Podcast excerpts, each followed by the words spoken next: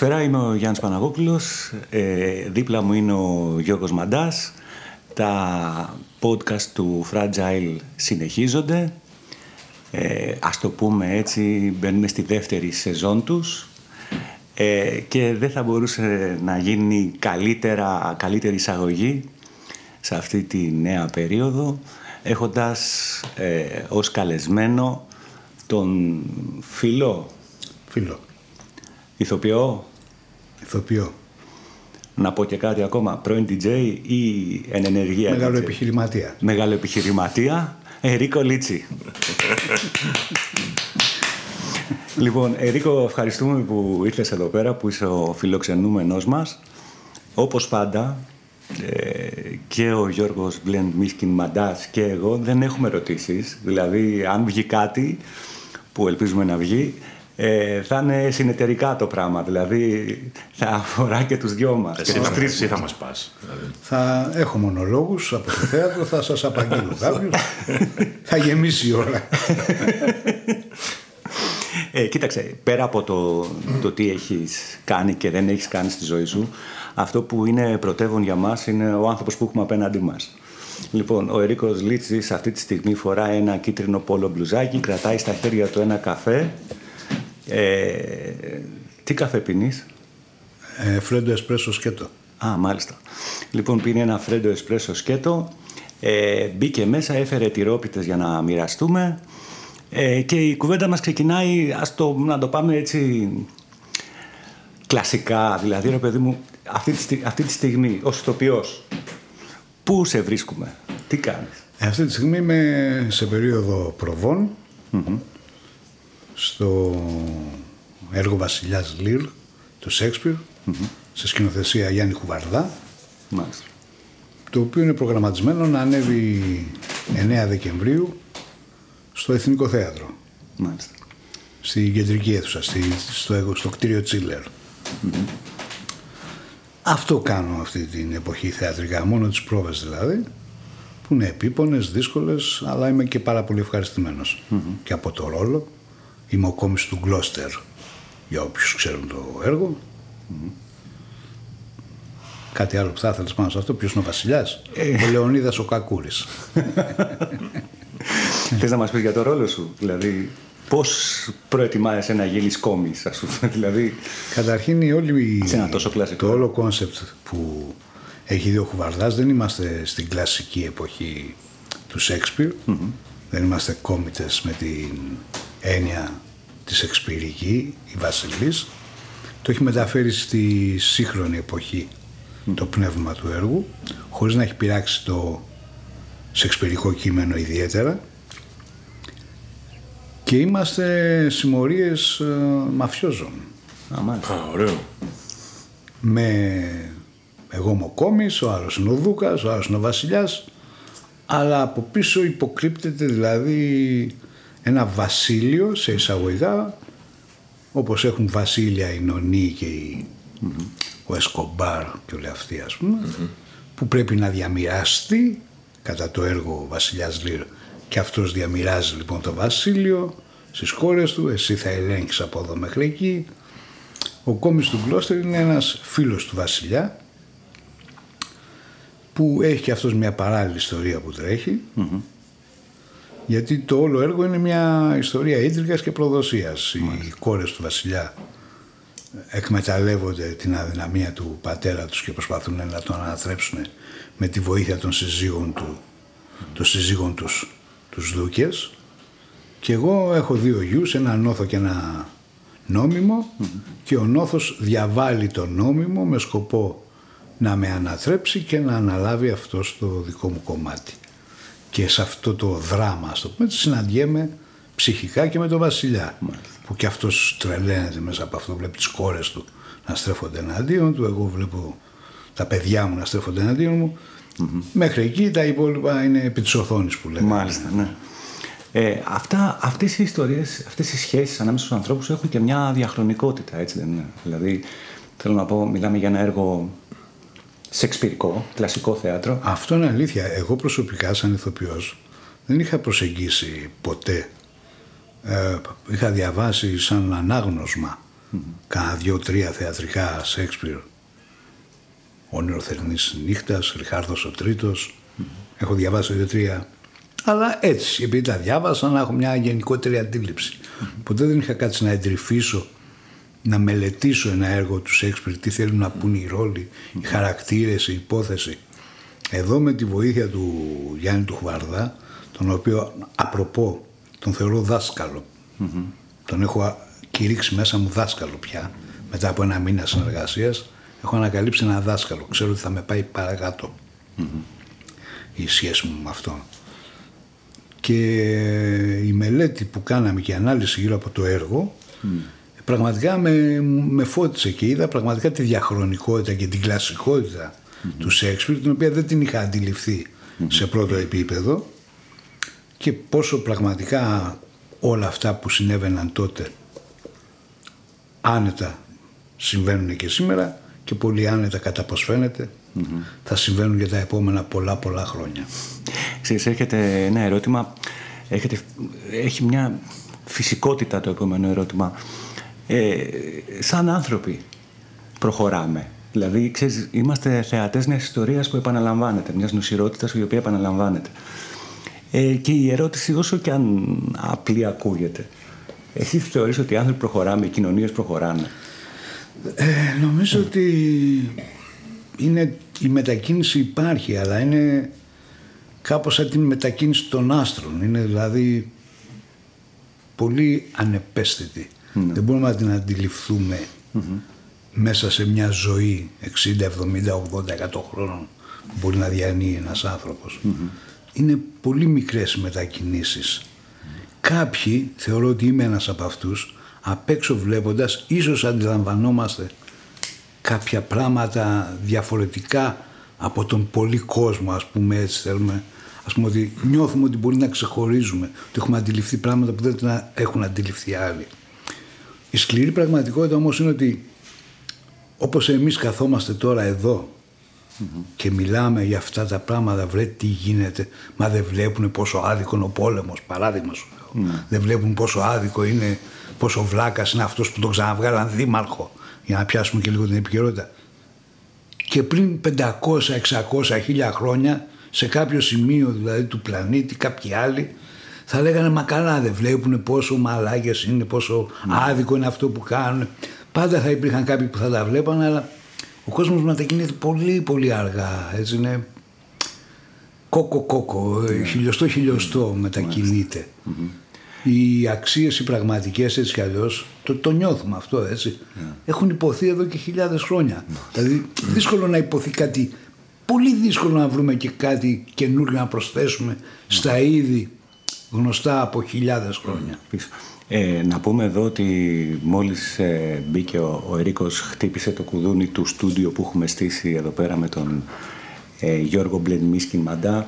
Το πρώτο θέμα που τον απασχόλησε πέρα από τις τυρόπιτες που έφερε για να φάμε και τον καφέ που παραγγείλαμε ήταν αυτά που συμβαίνουν, τα πρόσφατα γεγονότα που συμβαίνουν στο Ισραήλ και στην Παλαιστίνη. Ναι. Έτσι. Ε, δεν ξέρω αν σε πειράζει, αλλά εγώ θα θέλουμε να σε ρωτήσουμε.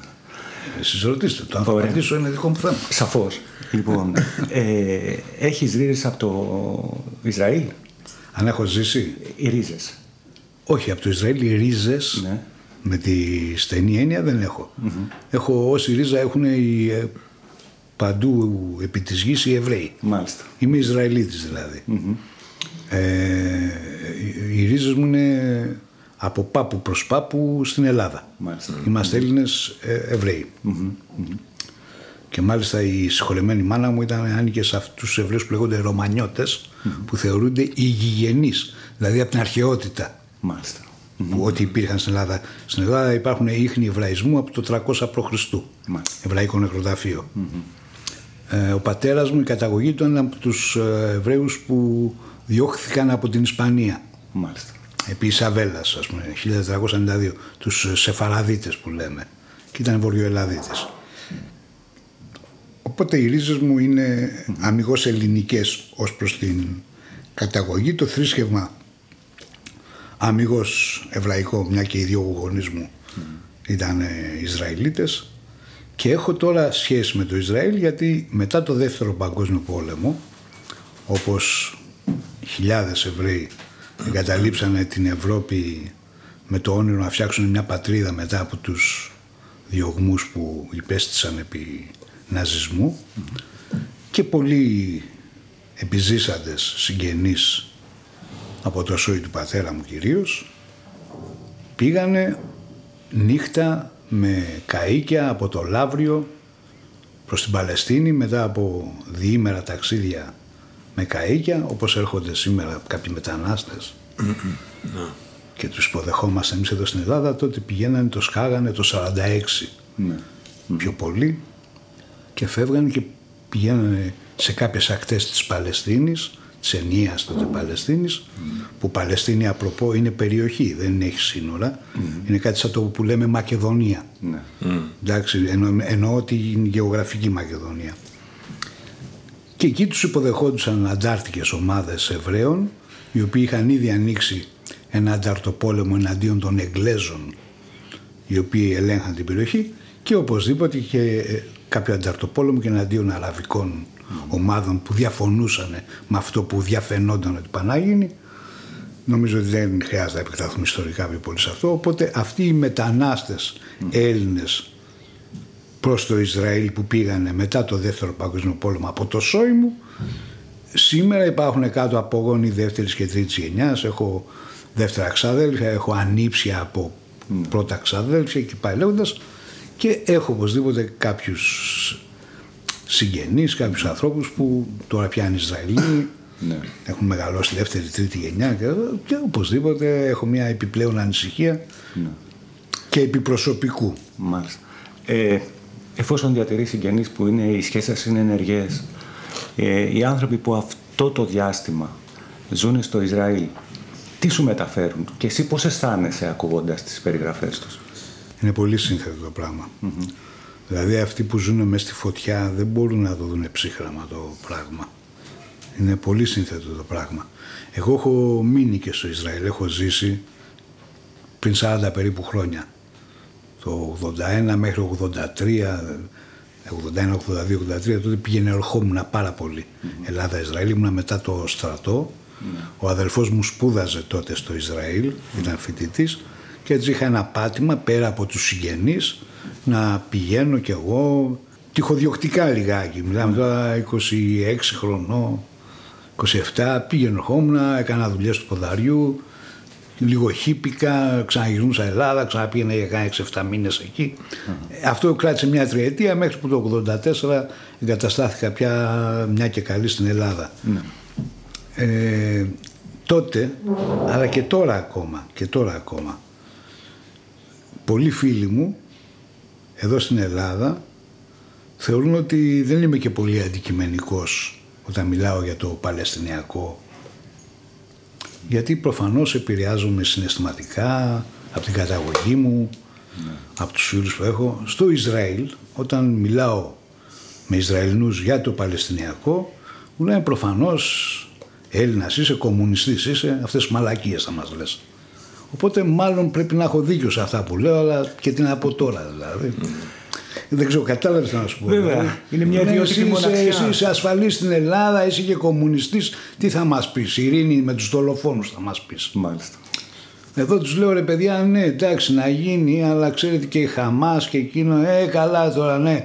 Α μην τους καταπίεζε το Ισραήλ, αλλά τα λες αυτά γιατί Γίνομαι κατανοητός, νομίζω ότι. Γίνεσαι κατανοητός. Αυτό. Η δική σου άποψη για το γεγονότα αυτά που συμβαίνουν τώρα, ποια είναι; Αντιλαμβάνομαι ότι έχεις μια ιδιότυπη μοναξιά, δηλαδή υπάρχει άποψη των μεν, υπάρχει άποψη των δε.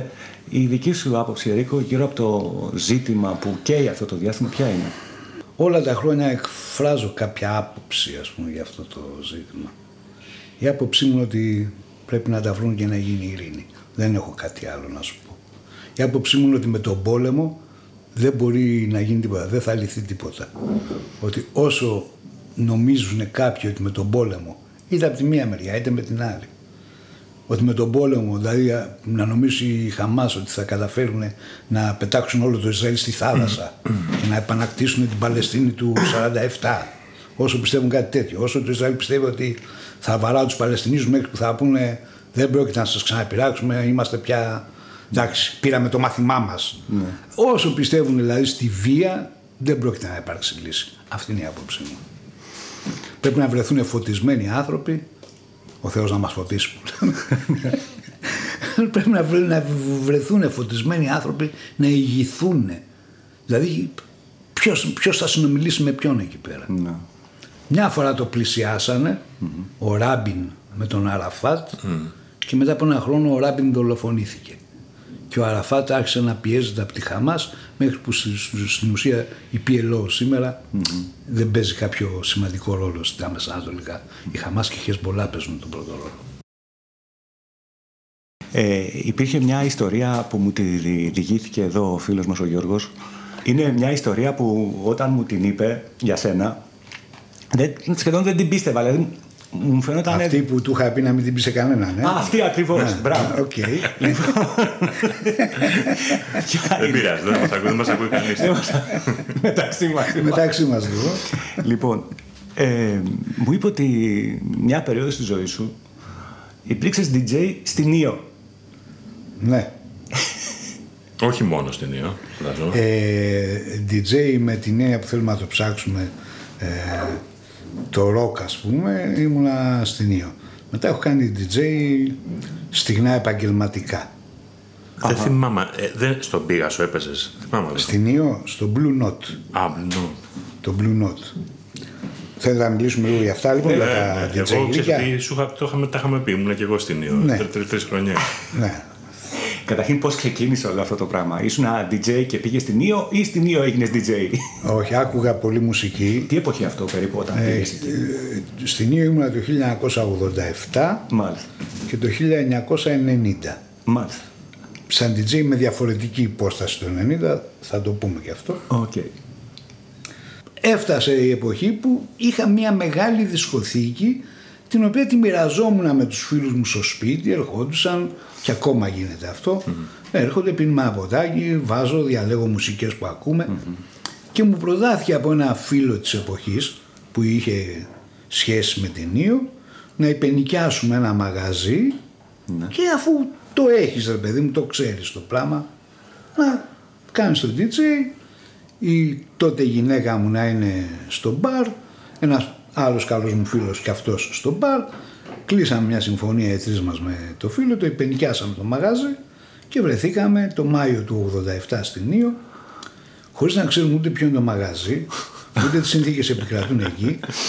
Από την αρχή δεν πήγαμε πρώτα να το δούμε, να συμφωνήσουμε, να κάνουμε. Οπότε, Και συγγνώμη, με τρεις κούτες δίσκους βινιλίου μαζί. Ήσουν και επιχειρηματίας, δηλαδή, όχι μόνο DJ. Ε, Κατά κάποιο τρόπο, δεν το είπα. γιατί- Μεγάλο επιχειρηματίας. Ναι, γι' αυτό, Το τονίσαμε από βέβαια, την αρχή βέβαια. αυτό. Με μικροεπιχειρήσεις δεν ασχολούμαι. Το Φτάσαμε. Blue Note το, το δώσατε εσείς τον τίτλο ή υπήρχε; Όχι, υπήρχε. Α, το πήρατε έτσι; Ναι, ήταν ένα μαγαζί που λεγόταν Blue Note και είχε ήδη τη φήμη, γι' αυτό Και και, τον με, κόσμο του. ότι είναι του, είναι του ροκ και επειδή εγώ άκουγα πολύ ροκ εκείνη την εποχή α, και ρέγκε και λιγότερο αλλά πιο πολύ ροκ και blues και ήταν το μαγαζί ήταν πιο ήταν το ροκάδικο το μαγαζί του νησιού βέβαια όταν πήγαμε εκεί τελικά ε, μας περίμενε μια έκπληξη το μαγαζί ήταν ε, ε, ένα υπόγειο Δεν είχε, συγγνώμη για διακοπή. Δεν είχε σαν να πάει στην Ήο. Όχι. Ούτε το μαγαζί ήξερα ποιο είναι. ούτε τίποτα, τίποτα. Λίγο, δεν λίγο ξέραμε το τίποτα. χωριός. Δεν ξέραμε τίποτα. Δεν ήξερα τίποτα από όλα αυτά. Α. Πήγαμε σαν τα τρυφερά πόδια που λέει στο Λουκιλού. Ναι. Έτσι ακριβώς Ζαριά, ναι. Ναι, Τρυφερά ε, πόδια. δηλαδή σαν έχουμε πέσει. Δηλαδή, πέ- πήγαμε, γιατί χωρίς να το ξέρουμε, είχαμε πέσει στο στόμα του λύκου. Φάγαμε πάνω από ένα μήνα μέχρι να καταλάβουμε ότι έχουμε να κάνουμε με λύκους γύρω μας. Αχα. Βάλαμε ποτά, βάλαμε ουίσκια, 400 δραχμές τότε το ποτήρι το ουίσκι και βάλαγαμε μύγες μέχρι τέλη Ιουνίου σχεδόν ενώ δίπλα κάνανε ας πούμε happy hour 50 δραχμές το ποτό Μάλιστα. και 100 δραχμές το ποτό το βράδυ και λέγαμε πώς διάλογο βγαίνουμε ας πούμε. μέχρι που καταλάβαμε ότι βάζουν πετρέλαιο σε, σε μπουκάλια από ουίσκι και επιβιώνει οπότε αναγκαστικά γίναμε κι εμείς τρομοκράτες από τα τέλη Ιουνίου και μετά αρχίσαμε κι εμείς με τις μπόμπες και να βάλαμε κι εμείς happy hour, ελάτε 100 ευρώ, ευρώ λέω 100 δραχμές και τα λοιπα και ψιλοβγήκαμε και βγάλαμε και κάποια ψιλολεφτουδάκια στο τέλος της σεζόν. Ναι. Δηλαδή ακόμα μπορεί να χρωστάγαμε. Η υποκριτική τότε δεν υπήρχε στη ζωή σου. Όχι, η υποκριτική δεν υπήρχε. Δεν το έχεις φανταστεί καν. Δεν υπήρχε. Όχι, υπήρχε, ό, για να το κάνω δουλειά δεν το είχα φανταστεί καν. Ακόμα και όταν σχεδόν ξεκίνησα να το κάνω, ακόμα δεν το είχα φανταστεί. Οπότε για πες μας τώρα την ερώτηση που φαντάζομαι ότι έχεις απαντήσει 300.000 φορές τα τελευταία 20 χρόνια. Σε όλες τις συναστροφές που βρισκόμασταν φίλοι ήμουν αυτός που θα διοργάνωνα λίγο κάτι happening, που θα διοργάνωνα λίγο τα καλαμπούρια, λίγο σαν σκετσάκια μεταξύ μας να γελάσουμε, ε, αυθόρμητα κάτι παντομήμες. Γενικά ε, ήμουνα λίγο χωρίς να μην το πω και έτσι δεν θα έλεγα η ψυχή του πάρτι. Είναι λίγο υπερβολή, αλλά δημιουργούσε ένα κλίμα, ρε παιδί μου, με, mm-hmm. με θεατράλε. Το Σκηνοθετούσες, ας το πούμε. Ναι, κάπου. Εισαγωγικά δηλαδή, ή εκτός. Ναι, ναι, ναι. Το, το, το, πάνω. Βλέπανε, ναι. Βλέπανε οι φίλοι ότι κάποιοι το βλέπανε, ότι το έχω ας πούμε, προς αυτό το τομέα. Αρχές εκεί κάπου το 84 με 87 μέχρι την Νίο που λέγαμε πριν ερασιτεχνικά ήμουνα σαν ένα θείασο στον θείασο Νέας Σμύρνης, εστίας Νέας Σμύρνης. Και εντάξει, άλλοι πήγαιναν να παίξουν bowling, εγώ πήγαινα να παίξω και μ' άρεσε αυτό το πράγμα με φίλους, με ένα παιδικό φίλο ακόμα είμαστε με τον Αλέκο. Και OK, okay, ασχολιόμουν λίγο και με το θέατρο. Παράλληλα με το DJ δεν ήμουν έτσι. DJ το έκανα εκείνο το καλοκαίρι. Mm, Τότε δούλευα στο εμπόριο βιντεοκασέτας εκείνη την εποχή. Ήμουν ένας υπάλληλος σαν χοντρέμπορα βιντεοκασέτας. Έπαιρνα μισθό, έπαιρνα ποσοστά επί των πωλήσεων ναι. και την ελεύθερη ώρα μου πήγαινα και έκανα και λίγο εραστενικό θέατρο. Μέχρι εκεί. Για την ψυχή μου δηλαδή, για μένα. Ήρθε το 87 που πήρα άδεια και έκανα αυτό το DJ League. Ξαναγύρισα στις βιντεοκασέτες μέχρι το 89 που αυτό το επάγγελμα εξέλιπε λόγω ιδιωτικής τηλεόρασης. Mm, Βούλιαξε πια αυτό. Έκανα άλλο ένα DJ λύκειο άλλου τύπου σε μια δισκοτέκ σαν υπάλληλος πια. Και, μάλλον, και, και όχι μάλλον και σίγουρα σαν support DJ δηλαδή άνοιγα εγώ άνοιγε η δισκοτέκα με 9 η ώρα το βράδυ 10 έβαζα εγώ rock, blues, reggae και τέτοια. Και από τις 12 και μετά έπιανε ο DJ που ήταν τα Πω, πω, δε τζιν, πω, δε τζιν. Έπαινε, έπαινε ένα τέτοιο, ένα τέτοιο στην Το βαρύ πυροβολικό. Το 90. Ήταν πάνω που ξεπρόβαλε η τέκνο και όλα αυτά. Και ε, μετά η δισκοτέκη γινόταν δισκοτέκη ένα τέτοιο στυλ. Α πούμε που εγώ δεν το ήξερα. Ερχόμενος λοιπόν το 90, άλλο ένα καλοκαίρι από εκεί, ήμουνα στην ουσία άνεργος. Γιατί το θέμα βιντεοκασέτα είχε Κάνω και ένα καλοκαίρι εκεί. Α, μεσολάβησε και ένα 89-90 Πάτρα που έκανα ραδιόφωνο. Πάλι με το ότι αφού ξέρεις από μουσική έλα εδώ κάποιος που έφτιαχνε τότε τους πρώτους ιδιωτικούς σταθμούς πήγαμε, έμεινα έξι μήνες κάτω, το πάλευα που να, δεν, δεν προχώρησε αλλά παράλληλα για να ζούμε βρήκα ένα μαγαζί στο Ρίο Τώρα δεν ξέρω αν τα καταλαβαίνει ο κόσμος αυτά έτσι όπως τα περιγράφω. Εγώ τα έχω τώρα στο μυαλό μου. Βρήκα ένα μαγαζί στο Ρίο που η μουσική ήταν φίλη φίλου του Γιώργου του Μπάτμαν. OK, okay. ναι, ναι, ναι. Του περίφημου; Του περίφημου. Ναι, ναι. Που είναι παιδικός μου φίλος ο Γιώργος του Μπάτμαν. Ναι. Που ήρθα σε επαφή μαζί τους, παίζανε στο Ρίο by Night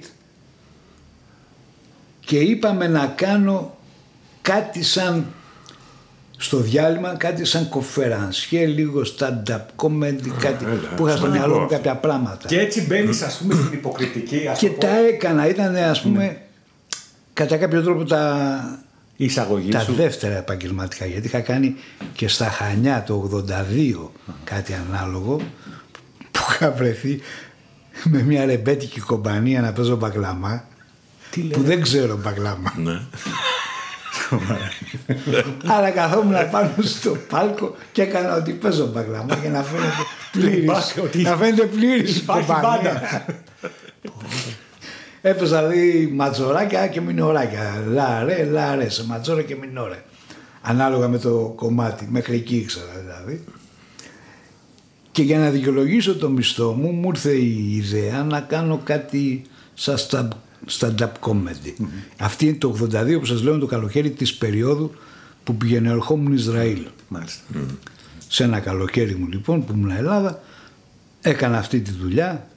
Το stand-up comedy το λέμε τώρα. Δεν το λέμε Τε- τώρα. Ναι, δεν γιατί το λέγαμε τότε δεν έτσι. το λέγες έτσι. Τίποτα, δεν το λέγαμε τίποτα. Το δεν υπήρχε. Σκέτς. Τι υπήρχε Λέγαμε, τότε; λέγαμε, ε, ήταν ο κιθαρίστας ο Γιάννης ο Τσίρος, ο σημερινός θεατρικός συγγραφέας. Δεν ξέρω αν θα ήθελα να το πούμε και αυτό, αλλά εγώ το λέω τώρα. Και, ε, θα, με- θα με μαλώσει το πολύ πολύ, φίλος μου.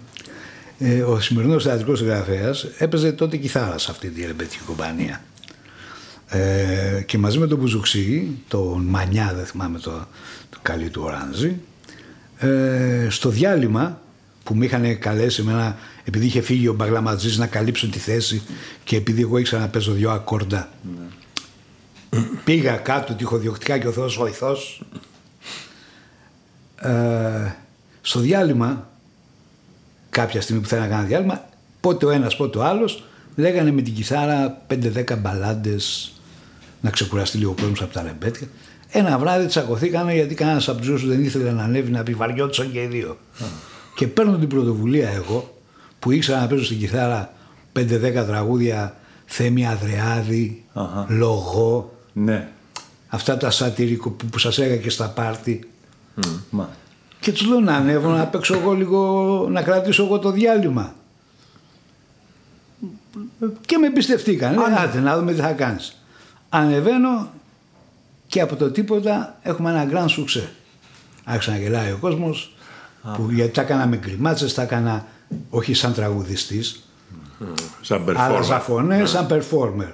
Τρα- Έκανα, δηλαδή, έλεγα αυτά τα τραγούδια. Ε, λέω και κάνα δύο ανέκδοτα ενδιάμεσα έτσι με δύο ακόρντα στην κιθάρα και μετά από μισή ώρα έρχονται άλλοι και από την άλλη ημέρα πάμε στα αφεντικά της λέω Ερίκο θα πληρώνεσαι και θα κάνεις αυτό. Οκ.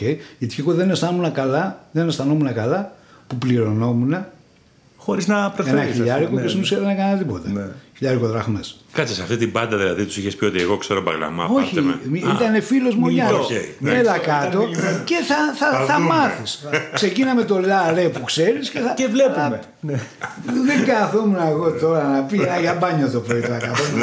Αλλά όταν ανέλαβα αυτό που μου λένε θα κάνεις, τα πρωινά καθόμουν σπίτι και σκάλωνα τραγουδάκια.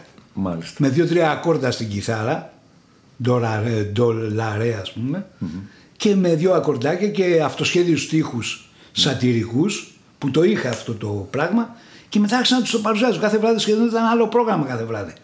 Δηλαδή ένας που είχε έρθει χτες, σήμερα θα βλέπε κάτι άλλο. Και με σταματάγανε στα Χανιά, στον δρόμο και ρωτάγανε, θα παίξεις σήμερα. Άρχισε να γίνεται... Αυτό ήταν, αυτό ήταν το πραγματικά πρώτο μου επαγγελματικό που έβγαλα λεφτά σαν ηθοποιός εντός εισαγωγικών ακόμα. Μεσολαβήσαν όλα, όλα τα άλλα που είπαμε.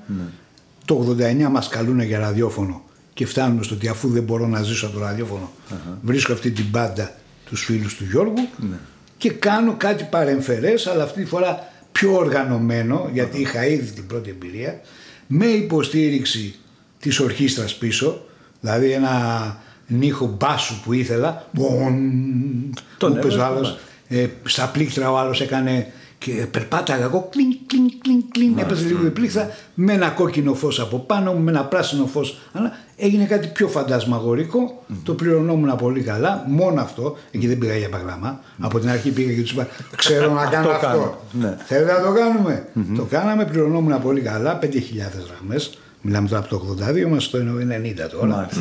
Είμαστε άνοιξη του 90. Καλό μεροκάματο για την εποχή. έτσι. Πάρα πολύ καλό μεροκάματο. Και έτσι τη βγάλαμε και εκεί μέχρι που ήρθε το φθινόπωρο και έπρεπε να γυρίσουμε Αθήνα αφού δεν υπήρχε εκεί. Ε, το, εν τω μεταξύ είχαμε μεταφερθεί στην Πάτρα τότε από τα τέλη του 89 που λέμε για το ραδιόφωνο Αχα. συγγυνεξής και τέκνης. Δηλαδή και με την τότε γυναίκα μου είχαμε ξενικιάσει στην Αθήνα, είχαμε φορτώσει σε Ζούσατε φορτικό, εκεί, μεταφερθεί. ότι έχουμε και δεν έχουμε και το γάτο μου που είχα τότε και είχαμε νοικιάσει σπίτι στην Πάτρα ότι το έχουμε δεδομένο ρε παιδί μου εδώ. Θα κάνουμε δουλειά, θα πιάσουμε δουλειά στην πατρα θα κάνουμε ραδιόφωνο, θα οικονομήσουμε, ας πούμε, και μπορεί να γίνουμε και δήμαρχοι στο τέλος. Δηλαδή, είναι αυτό που σου λέω το τυχοδιοκτικό που, Ναι, που ναι, βάλαγα. Που ναι. Δεν πήγε όπως και, και στην Ήο πήγαμε χωρίς να ξέρουμε πού πάμε και εκεί μετακομίσαμε χωρίς να ξέρουμε πού πάμε. Μάλιστα. Τα, τα καταφέραμε. Προχωρήσαμε, επιβιώσαμε, γυρίσαμε πίσω. Έπρεπε να βρω όμως κάποια δουλειά τότε. Ω πλέον τι; Τι ξανακάνω, το DJ ξανακάνω. Τελευταίο που είχα κάνει ήταν το DJ, ναι. στην Ήο. Αυτό ήξερα να κάνω. Δεν υπήρχε το τι άλλο να κάνω ή να βρω καμιά δουλειά, οτιδήποτε. Ναι. Θα μπορούσε να βρει κάποιος άνθρωπος στα 35 που ήμουν τότε. Και ένα μαγαζί της γειτονιάς μου, υπάρχει ακόμα. Πετράλανα. Ναι. Το station ζητούσε τότε κοπέλα για τον μπαρ. Και ξεκίνησε η... Πήγαμε με τη γυναίκα μου μαζί Μάλιστα. να δούμε τι μέρος του λόγου μαγαζί είναι και οκ, τα μιλήσαμε μου φάνηκε αξιοπρεπές αξιο, αξιοπρεπές το μαγαζί, αξιοπρεπής ο άνθρωπος που το διαχειρίζεται τον οποίο μπορώ και τον θεωρώ φίλο μου σήμερα άσχετα αν τον βλέπω δύο-τρεις φορές το χρόνο μου Δεν έχει σημασία. Τον θεωρώ φίλο μου, Γιώργος. Είναι το μαγαζί Station. Υπάρχει Είναι- ακόμα; Ναι, υπάρχει ακόμα. Είναι κοντά, κοντά στον ηλεκτρικό σταθμό των Νάνο Πετραλών, από την Πάνο Μεριάνο. Και προσλαμβάνει τη γυναίκα μου, γιατί και αυτή ήταν χωρίς δουλειά, έτσι. Μαζί πήγαινε ερχόμασταν. Προσλαμβάνει τη γυναίκα μου και πάνω εκεί του λέω: Ξέρεις, εγώ είμαι DJ. Έχεις DJ, ας πούμε, στο μαγαζί. Τι εποχή αυτό. 90. 90. Του λέω, έχεις DJ στο μαγαζί. Σεπτέμβριο του 90 είμαστε τώρα, κάπου εκεί. Μου λέει, είσαι εσύ DJ. Του λέω, ναι, έχω και δισκοθήκη και αυτά. Οκ, μου λέει, έλα, φέρε, μου λέει, ξεκίνα, μου λέει, θα τα βρούμε Και πραγματικά πάω, ξεκινάω εγώ και ξεκινάω αυτά που ξέρω να παίζω, έτσι. Rock, reggae, blues. Και στο Blue Note έτσι είχα γράψει απ' έξω. Rock. Rock, reggae, blues. Ερχόντουσαν και μου λέγανε, ας πούμε, ε, ε, ρε φίλε, έχεις λίγο Madonna να βάλεις, μόνο που δεν τους πετάγαμε με τις κλωτσιές.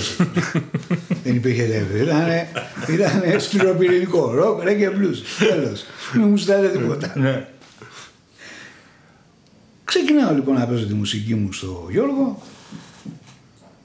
Ε, μπαίναν διάφοροι πελάτες, τους έβλεπα εγώ ότι με κόβουν και με μισό μάτι. Δεν με πολύ λέγανε. Ο Γιώργος το άφηνε, ας πούμε. Ε, κάποια στιγμή μου λέει: Για κάτσε εσύ λίγο πιο εκεί, μετά από 10-15 μέρες. Και αρχίζει και βάζει καζάτζι. Ένα και βάζει Διονυσίου, κάτι άλλους χιλιάδε που είχε κάνει εκεί πέρα. Μου λέει, ξέρεις, αυτά λέει, πρέπει να βάλουμε, γιατί ο κόσμος εδώ μου λέει αυτά θέλει. Είμαστε τον Οκτώβριο τώρα περίπου. Του λέω, κοίταξε Γιώργο, εγώ δεν είμαι, του λέω, με αυτή τη μουσική, δεν τα ξέρω καν. Ναι. Οπότε θα μείνω εδώ μέχρι να βρεις ένα DJ, μη σε κρεμάσω τελείως και οκ, ωραία μου λέει. Ξεκι... Ξεκίναγα εγώ λοιπόν 9 η ώρα και έβαζα τα δικά μου, Ναι. κάπως λίγο πιο light, δεν έβαζα σκληροπυρηνικές ροκές και τα λοιπά.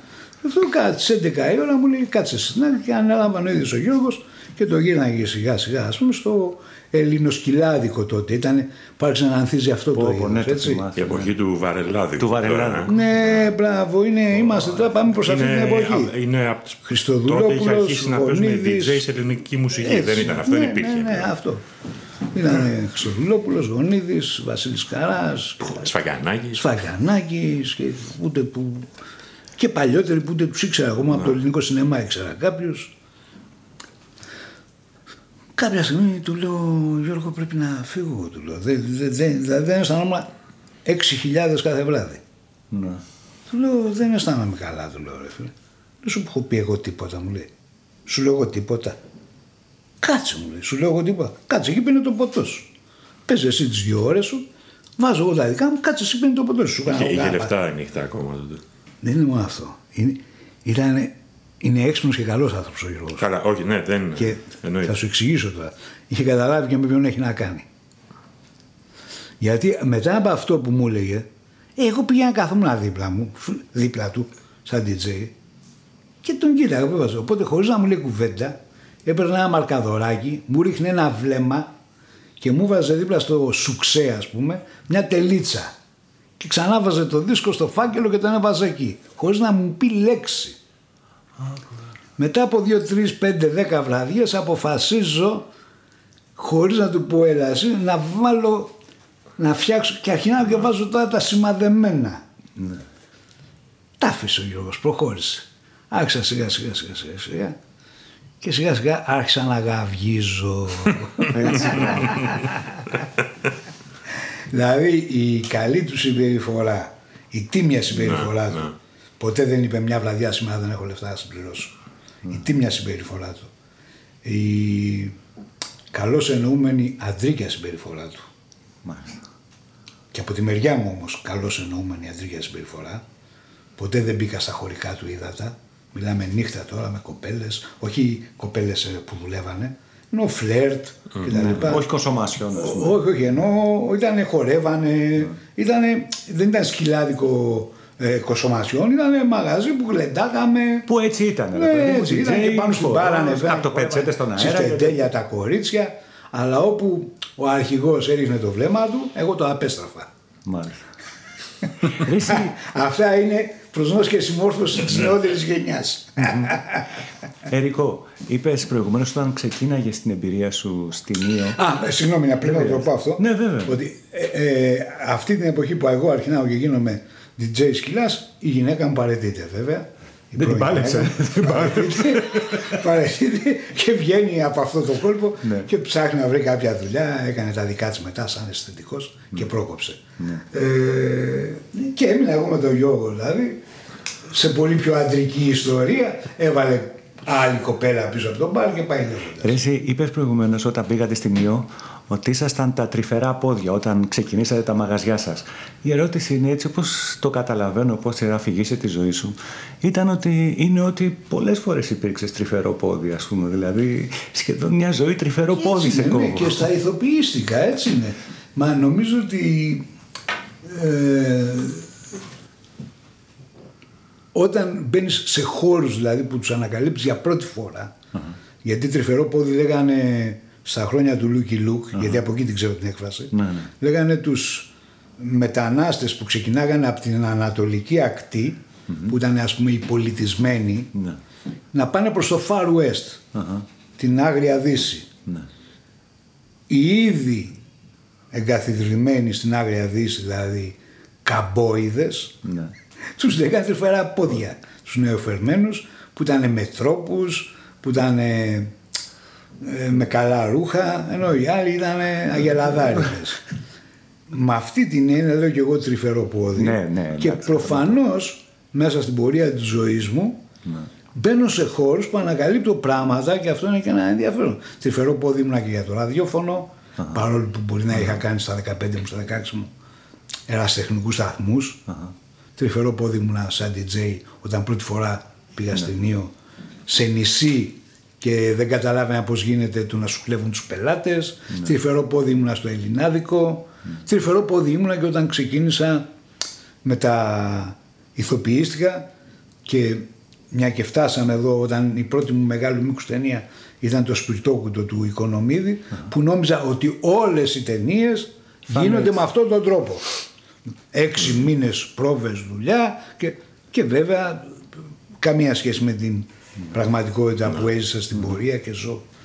Γίνονται και λίγο πιο απλά τα πράγματα, αλλά όλα αυτά είναι, ναι, είμαι τρυφερό πόδι γενικά στη ζωή μου, ανακαλύπτω, μου αρέσει να ανακαλύπτω πράγματα και να πορεύομαι προς το Far West. Όλο και πιο βαθιά.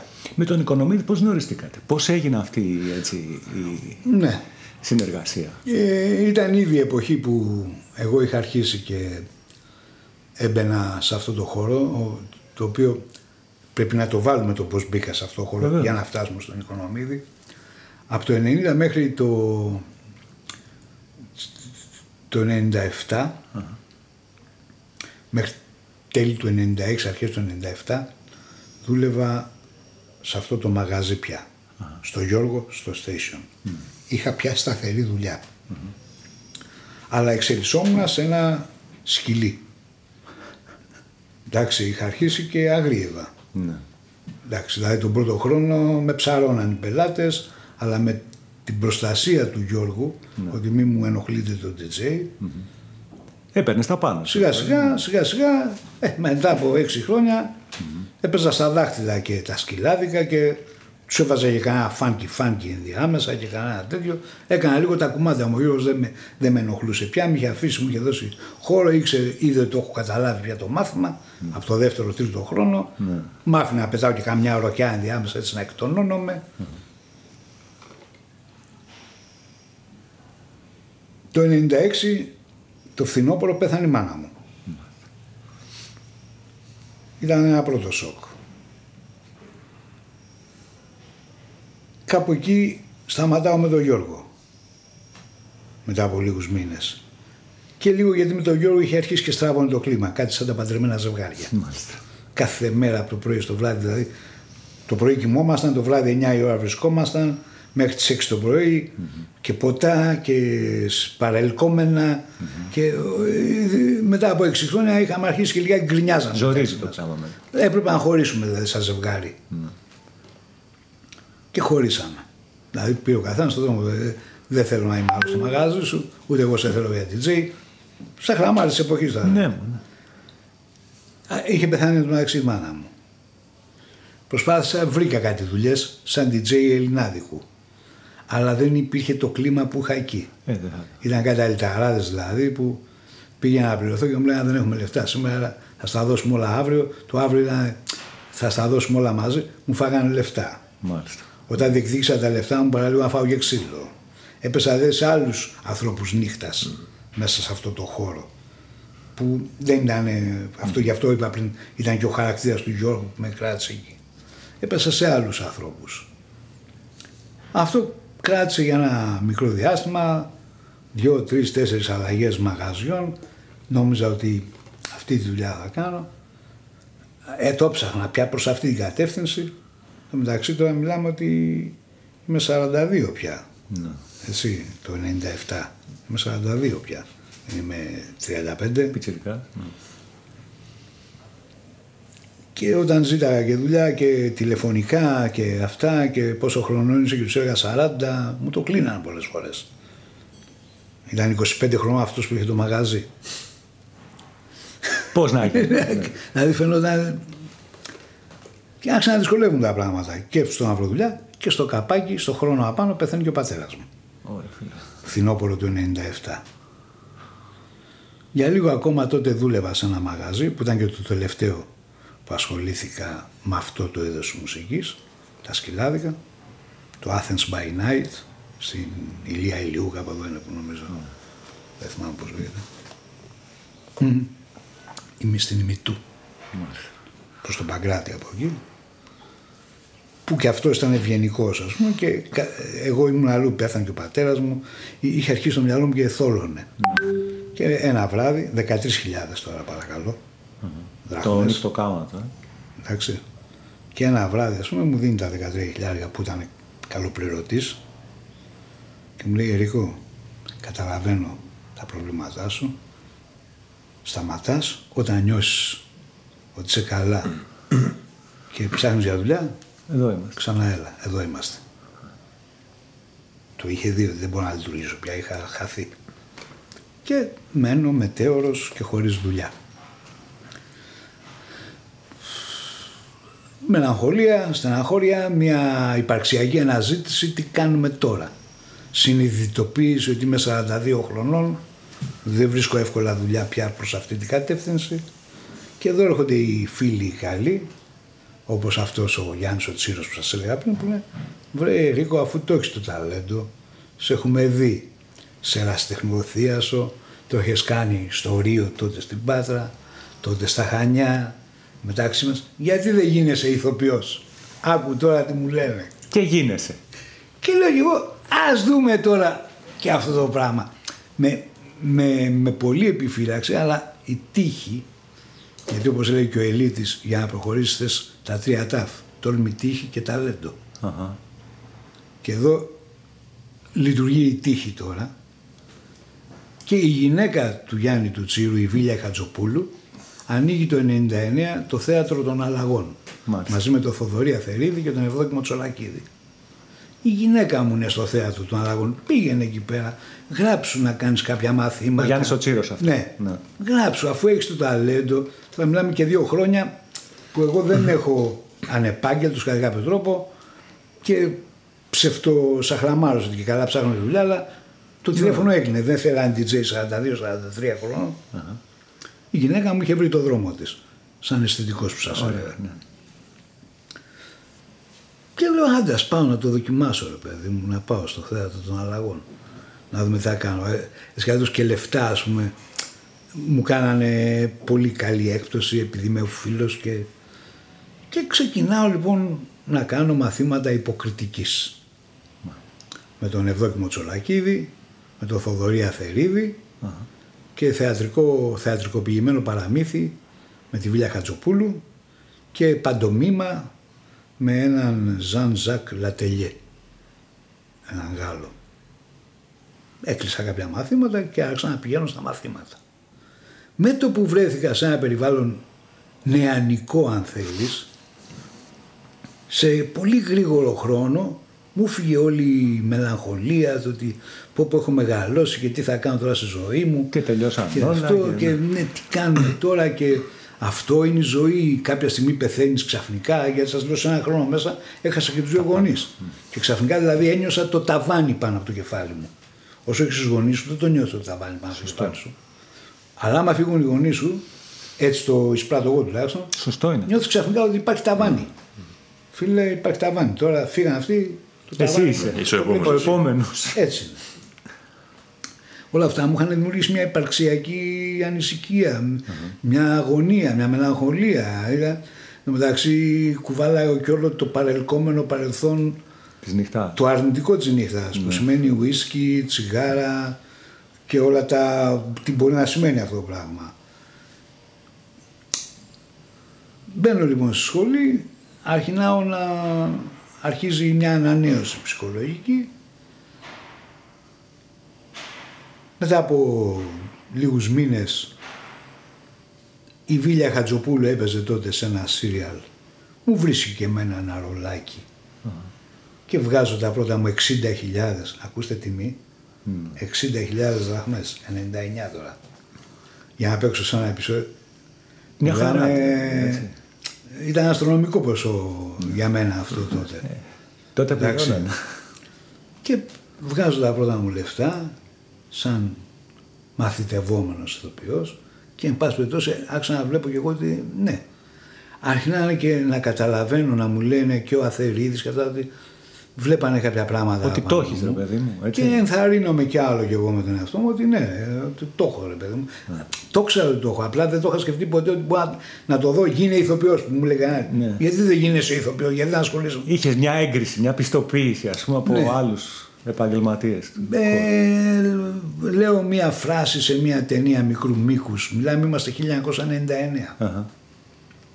Σε μία μικρού μήκους ταινία που το σενάριο ήδη πια ο Γιάννης ο Τσίρος είχε ασχολήσει και ασχολείται με γράφει σενάρια, θεατρικά κτλ. Ήταν δικό του σενάριο. Ε, λέω μία φράση στην ταινία του και αρχινά τώρα τα αστέρια και έρχονται σε μία συζυγία που με ευνοεί. Μάλιστα. Πρώτη ταινία μικρού μήκους και παίζω με τον Περικλή Μουστάκη και την Πέμι Ζούνη. Ε, στην πρώτη μου και εγώ λέω μια φράση αλλά δίπλα μου έχω αυτούς τους δύο μεγάλους τοπίους. Στο σύριαλ με τη Βίλια που με έβαλε να παίξω ένα επεισόδιο είχα ένα επεισόδιο αλλά μίλαγα, είχα διάλογο με τη συγχωρεμένη Ζωή Λάσκαρη. Μάλιστα. Α, Δηλαδή αρχίζω να μπαίνω αυτό. Παίρνει μια μορφή το Σε πράγμα. ένα δεύτερο σύριαλ που ξαναμπήκα και έπαιξα δύο επεισόδια ήμουνα με τον Τάκη το Μόσχο το συγχωρεμένο που έπαιζα δηλαδή. Ήταν δημοσιογράφος αυτός καλή σου ώρα και εγώ ήμουνα υποτίθεται στα τυπογραφία της εφημερίδας που δούλευε και είχαμε δύο σκηνές, τρεις που είμαι με τον Τάκη το Μόσχο. Ε, παίζω μια τηλετενία μετά πρωταγων... με, με τρεις σκηνές σε μια τηλετενία τέλη του 99 προς 2000 προβλήθηκε η ταινία το 2000 δηλαδή στο Millennium που λέγαμε Μάλιστα. γιατί είχε να κάνει και με αυτό η τηλετενία πρωταγωνιστής ο Στέλιος ο Μάινας που τότε ήταν πολύ ανερχόμενος με τον Κορίτσα Βαλκανιζατέρ και Μάλιστα. Α- α- αρχίζω και εμφανίζομαι δίπλα σε μεγάλα ονόματα από την αρχή. Και αυτά όλα είναι μια θετική άβρα για μένα. Γιατί είναι Κάποιοι που τους έβλεπα, ας πούμε, τον Μάινα τον είχα δει λίγα χρόνια πριν στο σινεμά. Μάλιστα. Και, ήταν, και ξαφνικά βρίσκομαι απέναντί του και μιλάμε και, παίζουμε. Τη ζωή Λάσκαρη να μην το συζητήσουμε καν. Ναι. Που, που, που την έβλεπα πιτσιρίκος, ας πούμε, στα, στα παλιά ελληνικά έργα. Τον Τάκη τον Μόσχο που τον ήξερα από τις ταινίες που Τον είχαν και με τον Νικολαίδη. Νικολαίδη. Μπράβο. Και ξαφνικά βρίσκομαι και είμαι δίπλα σε αυτούς και παίζω μαζί τους. Όλο αυτό το πράγμα μου είναι μια πάρα πολύ θετική ενέργεια. Και όλα αυτά μέσα σε ένα χρόνο. Μιλάμε 99. Μέσα σε ένα χρόνο γίνανε όλα αυτά τα πράγματα. Οπότε είχα αρχίσει και βρισκόμουν σε ότι ναι, τελικά σιγά σιγά πληρωνόμουν για αυτά τα πράγματα. Ε, βέβαια, ναι. Δηλαδή θέλω να πω ότι έβγαζα και τα πρώτα μου λεφτά. Δεν αισθανόμουν ότι είμαι άνεργος πια. Έβγαζα κάποια πράγματα και παράλληλα συνέχισα να πηγαίνω στο σχολείο. Και η κορύφωση όλης αυτής της πορείας είναι ότι το 2000 φτάνω στο ερώτημά σου. Ελπίζω να μην κουράζουμε τώρα όλους αυτούς που μας ακούνε. Δεν έχεις σημασία. Μην, μην, Κόφτε, το, μην το ότι σκέφτεσαι. Πετάχτηκε Τα- λίγα πράγματα. Εμείς, εμείς ναι, είμαστε. Τα εδώ. λέμε για εσάς τα Δεν λέω. μας Ναι, νοιάζουν ναι, οι ναι. υπόλοιποι. Τα λέω για εσάς. Ναι. Έτσι, για εσάς τα λέω. Και ό,τι θέλετε κρατήστε και ό,τι θέλετε πετάξτε. Διαβάζω μια αγγελία στην ελευθεροτυπία, Αχα. κάπου εκεί άνοιξη του 2000. Ζητούνται, ζητούνται ηθοποιοί 40 με 45 ε, χρονών για μια ταινία. Ε, φέρτε το βιογραφικό σας στο... Α, θα το θυμηθώ στην πορεία. Ένα που ήταν στον, στον Άγιο Παντελεήμονα είναι ένα Γραφείο εταιρείας παραγωγής. Ναι, ναι, όχι γραφείο casting. Μμ, οκ. Ναι, γραφείο Ναι. casting. Η, η λέξη εκεί είναι μες στο μυαλό μου, τώρα μου φεύγει. Επαμεινώντας λέγεται αυτός που το έχει. Το έχει ακόμα, γι' αυτό το λέω. Α, οπότε ξεκινάω και εγώ με το θράσος του νεοφώτιστου, πάω στο φωτογραφείο της γειτονιάς μου, βγάζω 5-6 φωτογραφίες και με γκριμάτσες, κάποιες κυκλοφορούν πια στο ίντερνετ Ναι. με το πώς ήμουν εκείνη την εποχή, με γυαλιά μοιοπίας που ήμουν, με μαλλιά λογοουρά πίσω. Και γράφω και ένα βιογραφικό με μεγάλα γράμματα για να πιάνει δυο σελίδες. όχι μία. ναι, γιατί ήταν. και τα πάω όλα αυτά να τα καταθέσω στο γραφείο casting. Το γραφείο λοιπόν το casting που ζήταγαν ηθοποιούς 40-45 χρόνων ήταν το όρδινο. Ναι. Πάω λοιπόν με αυτό το βιογραφικό που ετοίμασα λίγο πρόχειρα και από φωτογραφίες αυτές που σας έλεγα. Και εδώ έρχεται τώρα πάλι το καλό μου άστρο η, η συζυγία των αστεριών. Εγώ το λέω αυτό δεν μπορώ να το αγνοήσω. Γίνεται πάλι και η κοπέλα που μάζευε τότε δεν είχαμε να τα στείλεις με email έτσι ε, που μάζευε τα χαρτιά και όλα αυτά και τα βάζε Α, τα βιογραφικά των τα ανθρώπων. βιογραφικά, μου λέει, που θα μπορούσα να πει ευχαριστούμε πάρα πολύ, χαίρετε. Μου λέει, στο δωμάτιο μέσα είναι ο σκηνοθέτης που ψάχνει, μου λέει, ε, τους ηθοποιούς που βάλαμε την αγγελία. «Ε, αφού είσαι που σε εδώ δεν πάει να του πεις και μην πας και να σε δει κατευθείαν μου λέει Τι λέτε. Θύμησε μας τι εποχή είναι αυτό, χρονιά; 2000. 2000. Άνοιξη του 2000. Μάλιστα. Χτυπάω την πόρτα. Ήταν ο Οικονομίδης του τότε με το βοηθό του του τότε και ψάχνανε, κοιτάγανε το σχέ με φάτσες, με τέτοια για μια ταινία που ετοίμαζε τότε ο Οικονομίδης που δεν είχε καμία σχέση με όλα αυτά που έχουμε κάνει εκ των υστέρων. Αχα. και με κόβει από πάνω μέχρι κάτω μου λέει τι είσαι εσύ ηθοποιός; Του λέω ναι ηθοποιός είμαι για να σου πω του λέει μας κάνει για το ρόλο του Σουβλατζή σου λέω τώρα αυτά που άκουγα μας κάνει για το ρόλο του Σουβλατζή λέει ο, ο Γιάννης ο Βουλγαράκης ήταν ο βοηθός του ο οποίος κάνει το Βαγγέλη μετέπειτα στο σπιτόκουτο. Λέει ναι λέει «να- γιατί όχι μου λέει έχουμε ένα ρόλο μου λέει άμα θέλεις αλλά είναι μόνο δύο σκηνές Τώρα μιλάμε εγώ, έχω κάνει μόνο αυτά που σας έχω πει μέχρι Ναι. τώρα. Και τώρα σήμερα αν έρθει κάποιος και μου προτείνει δύο σκηνές σε μια ταινία καλή θα πούνε ναι. κάτι αν μ' αρέσει ή αν είναι καλοπληρωμένο. Πάλι ναι λέω, δεν σου να πάρω τίποτα. Του λέω οκ, κανένα πρόβλημα, ωραία, μου λέει πάρε διάβασε σενάριο και θα τα πούμε. Μου δίνει και ένα σενάριο. Το σενάριο λεγόταν «Η ψυχή στο στόμα» και Μάλιστα. ήταν του Αχιλέα Κυριακίδη. Καμία σχέση με αυτά που είδαμε μετά. Αλλά αυτά ήταν τότε. Παίρνω λοιπόν, το διαβάζω, βλέπω τις δύο σκηνές που με αφορούσαν. Η μία έμπαινε ο πρωταγωνιστής και μου ζήταγε, είχε από τότε το πνεύμα αυτό ο Γιάννης ναι. στις ταινίες του, στα σενάρια του, σε αυτά που θέλει να κάνει και μου ζήταγε τα βατζιλίκη προστασία και δεν του τάδινα και μου ρίχνα ένα χέρι ξύλο κάτι την πλάβη του ας πούμε και η άλλη σκηνή ήταν ερχόταν μια κοπέλα και να φάει σουβλάκι να πιει κοκακόλα και άρχισα εγώ να της την πέφτω και καλά αλαμπέως για να γίνουμε και ναι. επικαιροί. Μάτσο ας πούμε έτσι, βάρη Αλαμπέως ναι. και μου λέει είχε το νους σου γιατί εγώ είμαι η κοπέλα του τάδε που ήταν αυτός που με ξυλοφόρτωνε. Οπότε, σαν βρεμένη γάτα, εγώ το μαζεύω και της κερνάω και αυτά που φεύγει και δεν μιλάω για τίποτα. Αυτές οι δύο σκηνές ήταν. Ξεκινάμε λοιπόν πρόβες μες στο καλοκαίρι, Ιούνιο, χοντρικά στα λέω του 2000, σε ένα χώρο που είχε ο Οικονομίδης κάπου στο Ηράκλειο, για κανένα μήνα πήγαινα σχεδόν καθημερινά, δύο-τρεις φορές, τέσσερις την εβδομάδα, γιατί είχε και άλλες σκηνές να κάνει. Και κάποια στιγμή μας ανακοινώνει ότι παιδιά λόγω κάποιων προβλημάτων με την παραγωγή δεν θα γίνει ταινία. Ah. Χάρηκα πολύ που σας γνώρισα, συγγνώμη. Ο Οικονομίδης τότε 33 χρονών. Mm. Συγγνώμη δεν θα γίνει ταινία και καλή μας αντάμωση. Και χωρίσαν οι δρόμοι μας. Έλα μετά από, από 15 μέρες χτυπάει το τηλέφωνο και μου λέει «Γεια σου, με θυμάσαι, είμαι ο Γιάννης ο Οικονομίδης που σε θυμάμαι» ξέρεις θέλω να σε δω για να μιλήσουμε για κάτι. OK. Okay. Συναντιόμαστε, δεν θυμάμαι τις λεπτομέρειες τώρα, πίνουμε ένα καφέ κάπου εξάρχεια που μπορεί να ήταν. Μου λέει σκέφτομαι να κάνω μια ταινία που να τη στηρίξω όλοι απάνω σου. Και τον κοίταγα σαν να βλέπω τρελό.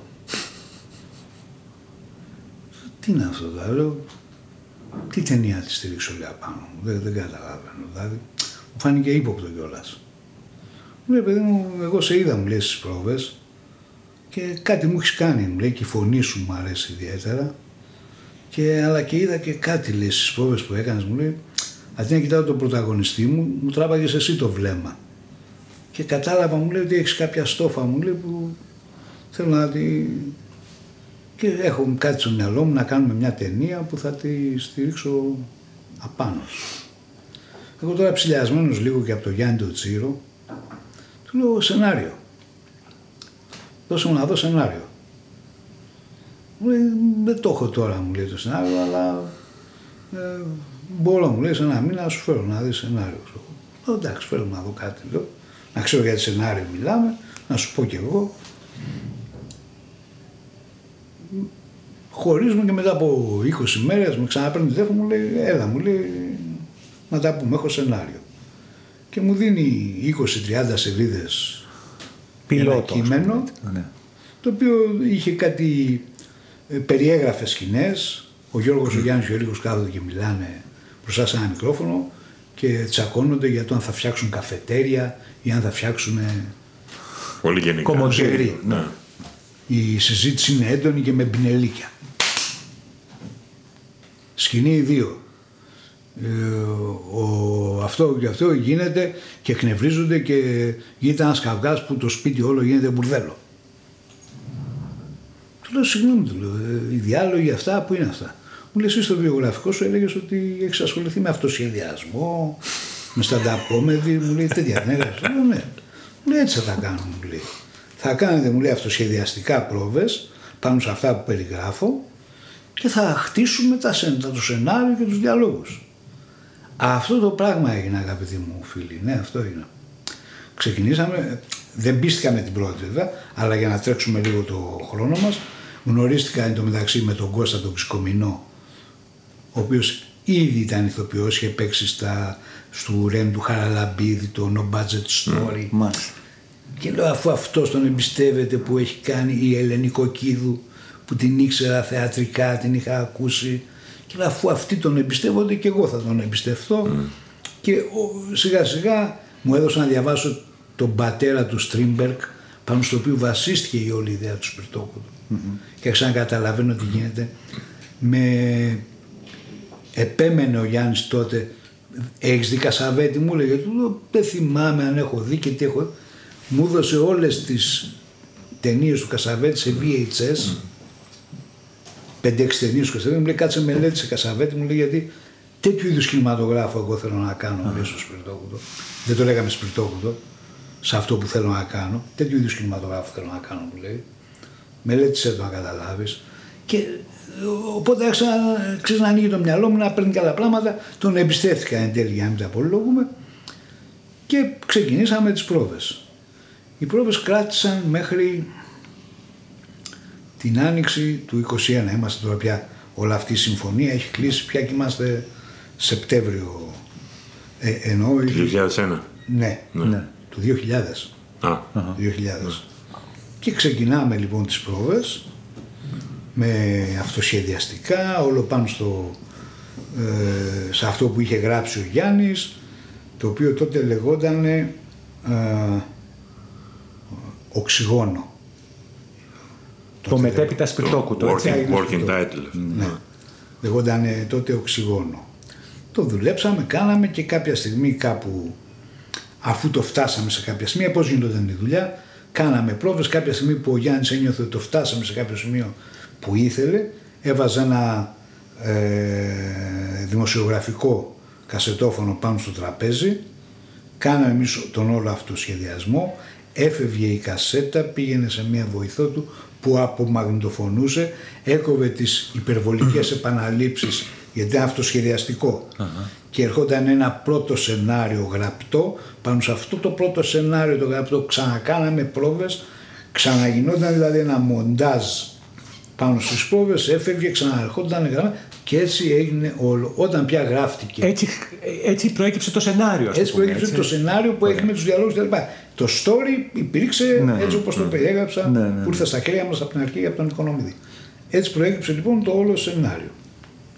Φτάνουμε λοιπόν στις αρχές του καλοκαιριού του 2001 πια και έχουμε ένα κάπως ολοκληρωμένο σενάριο στα χέρια μας και πάνω σε αυτό συνεχίζουμε να κάνουμε πρόβες λέγοντας πια δεδομένο το τι θα πούμε, όχι αυτός σχεδιαστικά, ναι. έχουμε δηλαδή πια τους διαλόγους γραμμένους, ναι. αυτά πρέπει να μάθετε και θα τα παίξετε. Εν τω μεταξύ, αφού εμείς τους είχαμε φτιάξει με όλη αυτή τη θερμοκρασία που mm. ήταν ε, ε, εύκολο σε εισαγωγικά να μπούμε στη θερμοκρασία. Το είχαμε βιώσει πια. Mm. Το είχαμε βιώσει όλο αυτό το πράγμα σε μια πορεία έξι μηνών μέσα στις πρόβες.